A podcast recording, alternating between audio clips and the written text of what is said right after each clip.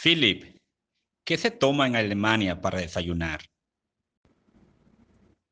Philip, ¿qué se toma en Alemania para desayunar? Hay muchas cosas.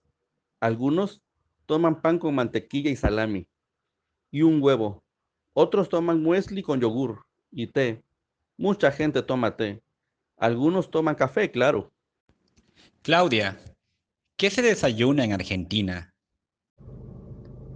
Bueno, generalmente tomamos tostadas con dulce de leche o medialunas.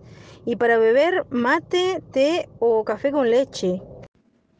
Elizabeth, ¿qué se desayuna en Venezuela? La gente toma café con leche y arepas rellenas de queso o carne mechada, o también empanadas de harina de maíz. Manuel, ¿qué desayuna la gente en México?